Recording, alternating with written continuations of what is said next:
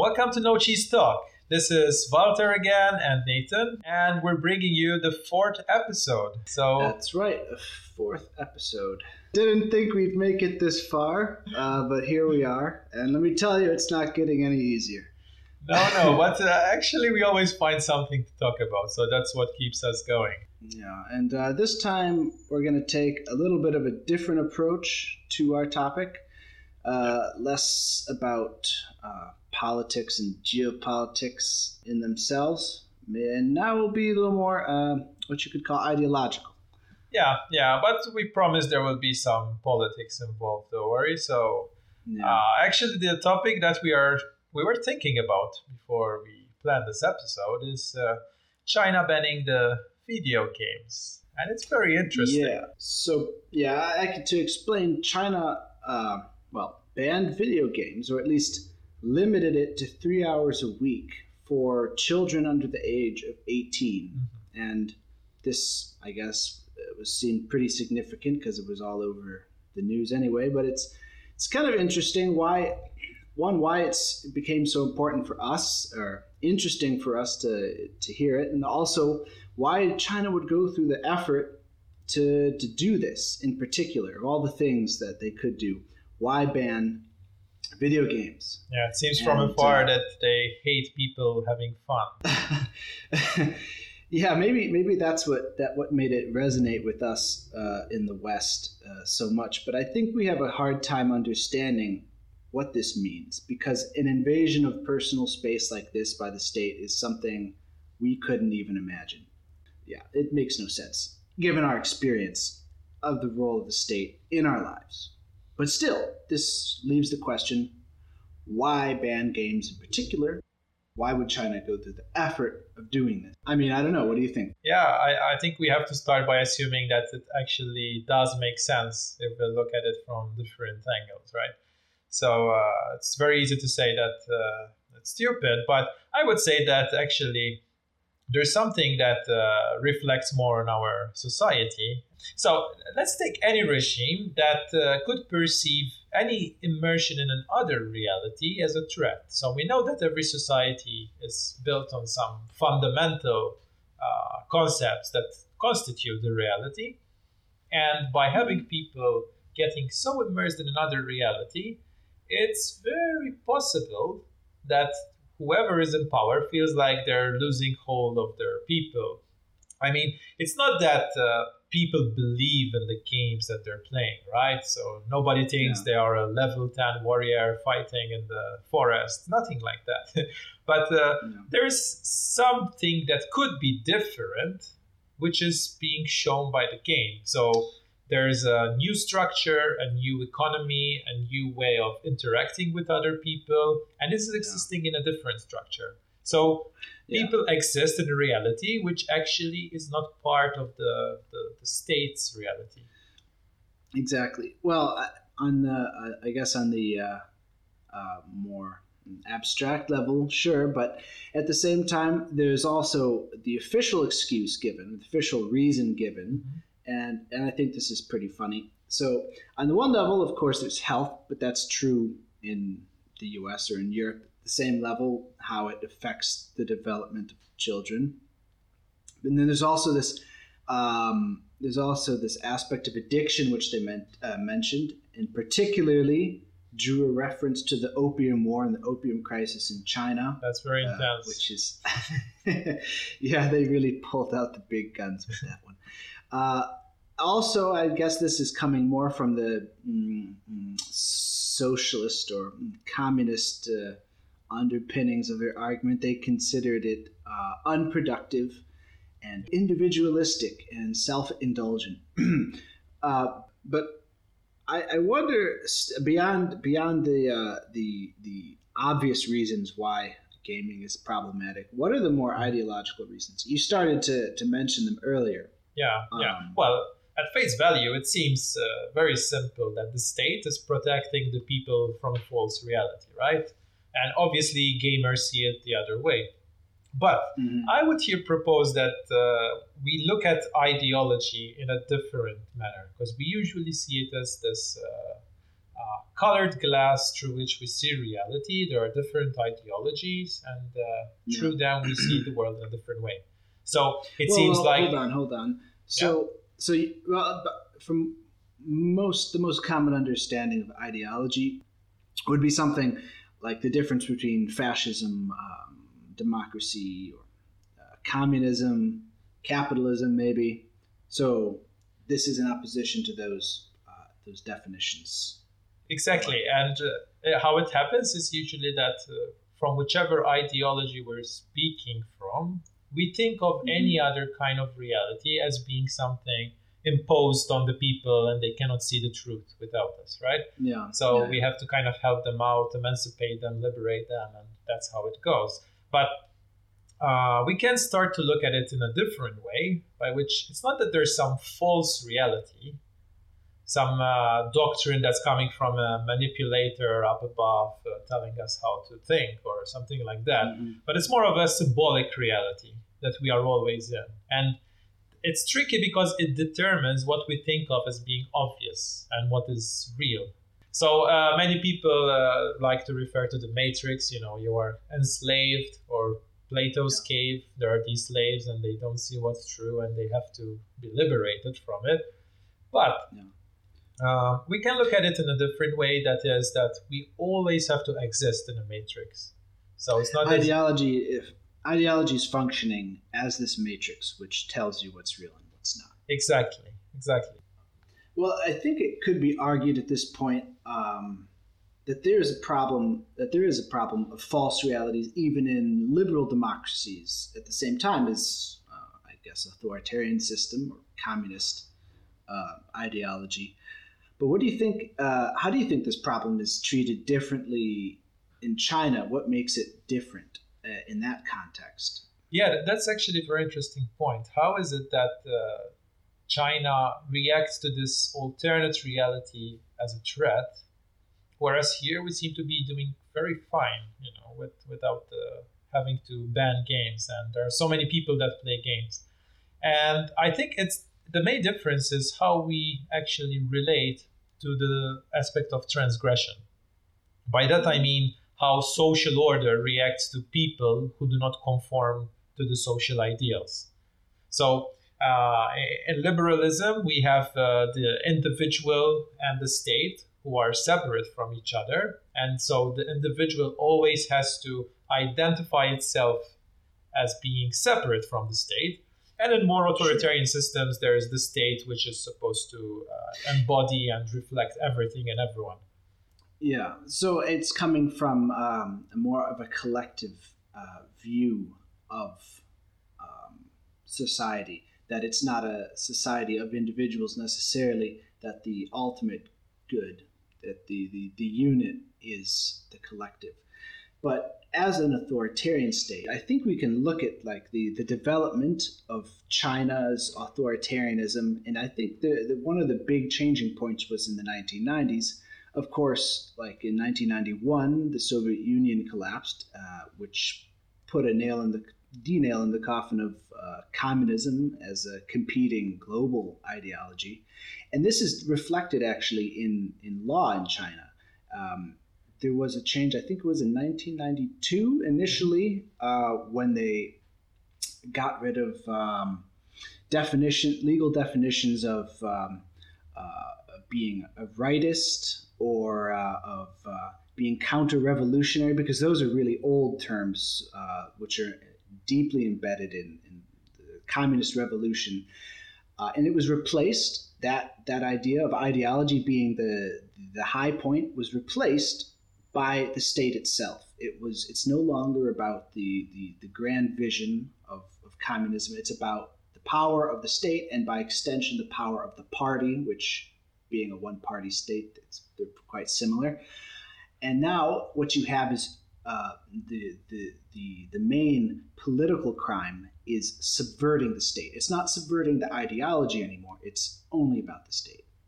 Yeah, and so with noting these different systems, we still have to admit that they all exist in a spectrum. So any Mhm. system tries to claim some collectivity, and any system has some form of restrictions. But Sure. The, the more authoritarian a system is, the more it is threatened by transgressions, because obviously it's the will of the people that is being broken. So uh, every crime is a political crime.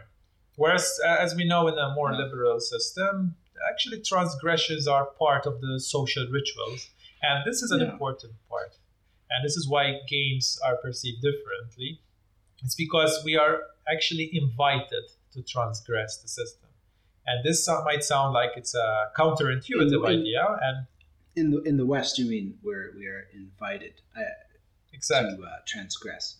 Yes, and it's a counterintuitive idea, uh, and that's why we don't actually think it cannot be like this. But I would say that it is. So let's look at the West vis-a-vis gaming not being threatening. Well, first of all, there is a Yeah. market for it. So Yeah, and that that that plays to uh, this sort of the idea of the of the individual consumer uh, as as as functioning in that society. exactly, while you're consuming, you are practicing your identity, you might say, and uh, it's also a, a locus for pacification. You have people who Yeah. are happy playing video games instead of participating in any dissident talks, for example. Well, it seems to work here. I mean, uh, we like to think of, uh, of of games as being a, a freedom that we have, or a freedom we could enjoy. But there's also this other aspect that it does. The more you play, the less you engage with actual problems. But that seems like it's something that could work in China's state favor as well. Exactly, yeah, that's totally true. And uh, that's why I would think there's a third reason uh, that games work very well for the West, but not for China, precisely due to uh, the West having this structure which is based on an individual transgressing the strong arm of the law. So uh, this requires some explanation to make, but uh, I can start by saying that in the West we actually have a, a culture of counterculture.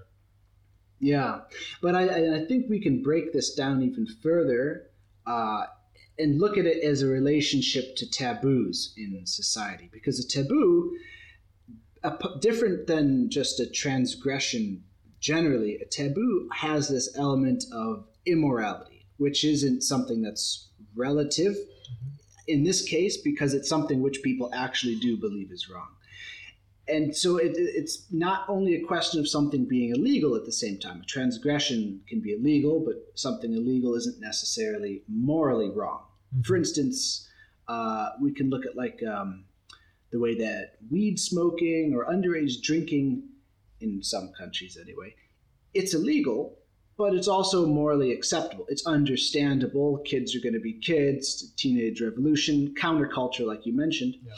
But this kind of tolerance doesn't translate so well into authoritarian systems because, in that case, transgression is also mixed with this idea of taboo, in that it's uh, that it, that it's immoral on some level, that people should be morally averse to it, um, and then transgression becomes something evil, uh, something that can't be accepted as a counterculture like it is so easily here or in Europe or in the U.S because in the authoritarian system there's no redeeming quality to, to the transgression.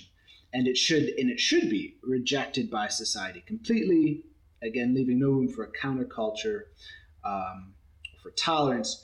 And, and this is i think because it threatens or undermines the unity of the central and moral uh, the central moral and legal authority that the state has to represent in this case. But in a liberal democracy uh, the states has this connotation of being the the, the evil uh, in society. It it, It's it the man. overreaches, yeah, it overreaches into our lives. Um, but and we have to unite against this uh, this oppression that we all definitely experience. Um, but the system then it still lives through our transgressions. It lives through our uh, transgressions against the state. No, I think actually the word taboo is a good choice in this case because uh, it's not as if all the restrictions can be transgressed at the same time. It is rather about something that becomes a sticky subject. So we all start uh, riling up against a particular thing that's happening. and the debate stirs because of this. And suddenly, what starts to grow is actually uh, a situation where we can fulfill this ideological demand for transgression. But it mm-hmm. all uh, pinpoints a particular topic, right? So yeah. we keep doing this to the point that we become so politically engaged that uh, we put most of the other causes and transgressions practically on hold. So that's why we don't actually undermine the system. We just rebel because of something that's happening. So with a few transgressions at a time, the system can survive and actually evolve and it keeps reproducing itself. While at the same time, the, the protesting subjects feel as if they are liberating themselves. You know, that kind of like in a game, we pass one level by transgressing some challenge and then we move on to the next. So it's a virtual progression of gaining rights and freedom. And taboos therefore become this straw man that we can progressively attack to win against the system. And yeah. the funny part is that while we're doing so, we are actually fulfilling the ideological obligation that we should be transgressing, that we should be uh, fighting against the man. Yeah, we feel like there's always some progress being made, that something's getting better, yeah. Even if it's just a distraction from maybe something that's more important. But you could look at the example of, of drugs, for instance, as a sort of false flag, maybe. I mean, it, it's important as well, but it started out where there was the strict resistance. It was very uh, illegal and it wasn't uh, tolerated. Even um, even in counterculture, it was it was oppressed. But then you have this uh, this growing desire, or this growing this growth of it is a taboo, which um, is there to be uh, transgressed, right? And there was then this normalization of the of, of smoking weed through counterculture and media. It, it, and it became kind of a farce that it was illegal because every, everyone knows that everybody does it. It doesn't. It's not about class. It's not about um, uh, education just it's a normal thing that people do. Uh, to the point that you have uh, stoners chasing ghosts with Scooby Doo, and it seems like pretty yeah, much it, something you see every day. Yeah, it, it, even with like you know on a children's show or whatever, there's this connotation. Uh, but also, and I think a lot of that had to do with it becoming a statement of autonomy and resistance, even if it in itself is completely benign, because obviously smoking a joint doesn't have anything to do with actually resisting the government or any. Um, any yeah, just as it's much, just as much as it doesn't have anything to do with uh, destroying social order as well. Yeah. So yeah. it's it, banned it's, for yeah. ideological reasons, and then the people uh, they transgress that restriction for the same ideological reason. Yeah, but uh, the, the problem, well, no, the problem comes here. I think that once this transgression becomes blatantly obvious. Like it, it's something that it, it's completely illogical to keep it illegal because you know that it's it's you know it's it's just a lie that it's unacceptable socially. It's too mm-hmm. widespread.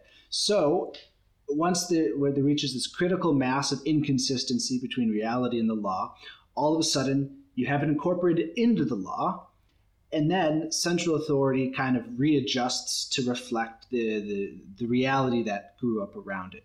But then, of course, like you said, once one taboo is gone, there has to be another to replace it because there always needs to be this struggle and this sort of idea of progression to some greater future, some more equal society.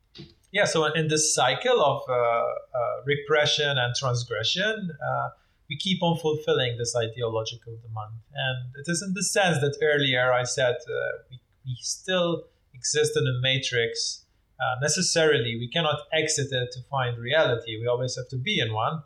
And it is in the sense that our matrix is not imposed by some elite who are feeding us a fantasy or lies.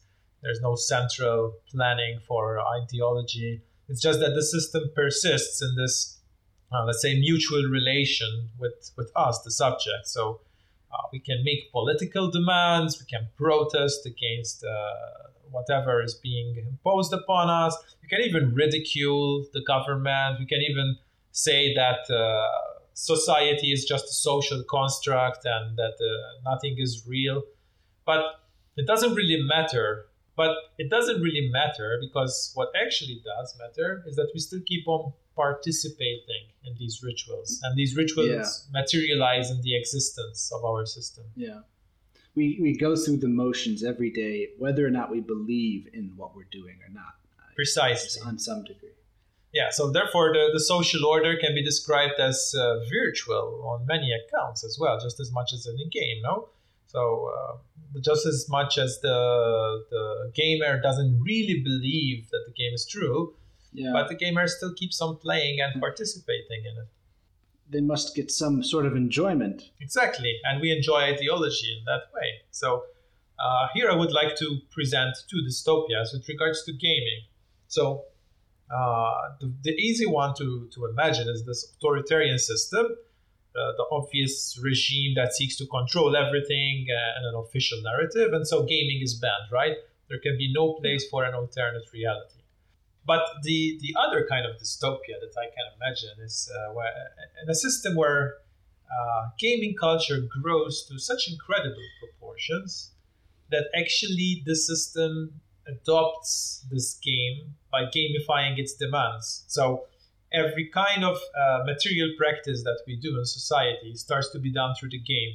So, for example, uh, companies create these virtual work- workspaces within the game where people have avatars and they uh, there's a structure of goals and achievements and leveling up and uh, I don't know magic crystals that you can exchange for special avatars and powers and so on. So uh, by the stretch of imagination, we can see a form of matrix materializing uh, inside this game. So, by transgressing society so much, then that new transgression becomes actually the reality. And although this seems like a dystopia, something very far fetched, we can still see signs of it. For example, something like Facebook, which is a virtual reality, and it started as uh, you know this. Virtual place where people can uh, chat with each other and see each other's photos. But now it's it has totally dominated so many aspects of our lives. It has also determined election outcomes. So we don't actually know how to control it. And at some point, we might even say, let's just embrace it. And we will not have any mm. say in it. so, between the liberal and authoritarian systems that you're uh, talking about here, there is a different relationship with, with transgression. Uh, I imagine it could also underpin strategic threat that they pose to each other. In a sense, normative battles can be seen um, either with the promotion or the denial of transgression. So in, yeah, in yeah, the, yeah, in, in, the West, having this culture of counterculture, uh, and then in authoritarian regimes where uh, transgression is completely unaccepted or denied. And they can use this relationship with transgression, as you're saying. Right? I can imagine, for example, the West uh, inviting Chinese citizens to be transgressive, to rebel, you know, to fight for democracy and create this, I don't know, perhaps some punk revolution in China. Hmm. But also, I think we can see it happening the other way around. Uh, we see something like Russia, that has this uh, very authoritarian aesthetics that is very appealing for many right wing movements in Europe because uh, hmm. it says there should be one reality, which is the nation, etc. And uh, this is how it should be instead of everybody living their mm. degenerate lives. And many people are actually attracted to that. But it's funny. It's actually very funny because these, uh, you know, right wing movements that uh, uh, are attracted to this idea, they still do that in the spirit of transgressing against our liberal transgressive culture. And because of that, um, in order to keep power centralized effectively, China has to reject alternate realities in which they're not the the the uh, executive force, with the state and the party are not the executive force in that reality, because uh, and then that that keeps them stuck uh, to this one interpretation. And I think an example of this uh, this difference could also be seen in our in the different relationships to the law itself. So in an, uh, an ideal authoritarian uh, uh, system, law would ultimately be there to protect you because um, the central authority, which dictates the law, has to be the good, the in the right at all times. And then by that same logic, crime always has this political element because it's a transgression against the unity of, of the, the moral authority, of the good, of the state, uh, because the state is this paternal figure. Uh, but compared to that in the liberalism, uh, it's the opposite. You have to be protected from the law. You have to have lawyers. You have to teach people to uh, to to to get out of it, no matter what, because you know the law can change, and it's not always the moral authority that that puts you in prison. You could have done everything right, and you could still go up. And you, you realize there's this arbitrariness when you don't accept any given truth. You see. And this goes back to what you were saying uh, that uh, laws are considered to be arbitrary in liberalism, uh, which is why in an authoritarian system, uh, the people can be cynical. We cannot imagine that people, as I said, are being blinded by some false reality. People can be cynical, but they have to be cynical, cynical in their private life. So when interacting with the reality of society, social reality, uh, they have to perform the belief. And I think one uh, very funny and extreme case would be in North Korea when we see all the people crying when they see uh, Kim Jong un. And probably happened that one guy decided that he should start crying uh, to show how much he loves his leader. And now everybody has to do it before uh, because of this guy. So he kind of raised the bar on that one. Uh, but uh, but they have to perform the belief socially. Whereas in the West, uh, cynicism is actually public domain. So what that means is that uh, we cannot perform a belief; we have to perform a transgression. Which uh, obviously, seeing it from a meta level, it's still a form of belief and the idea of transgression. Transgression has grown to have some kind of sterility, it seems, because you know, like, mm-hmm. no matter how much you transgress, it's it doesn't actually make a, a revolution. Even a revolution is, is, still just going to be subsumed again. But uh, as governments maintain some of these restrictions, some of these laws, it becomes absurd. And that just again validates cynicism in the system, but there's nothing else you can really do. Even if laws are arbitrary, at the end of the day, you still have to go to work, you have to make money, you have to pay taxes uh, around and around. Yeah. Um, and then once once when law has been changed and people are happy for a minute, the new transgression has to be found. Wherever we are, we're always in a reality or an ideological matrix, as you say, which defines our reality. The big question is how do we bring about a change in our ideology when we don't even know what's beyond it because it's the reality we always experience. Yeah. If we actually want that change. Well, on that note, we're bringing our conversation to a close today. Uh, this has been Nathan and Walter and No Cheese Talk. Man, I'm not gonna let you poison me. I threw it on the ground. You must think I'm a joke. I ain't gonna be part of your system. Man, pump that garbage in a the man's veins.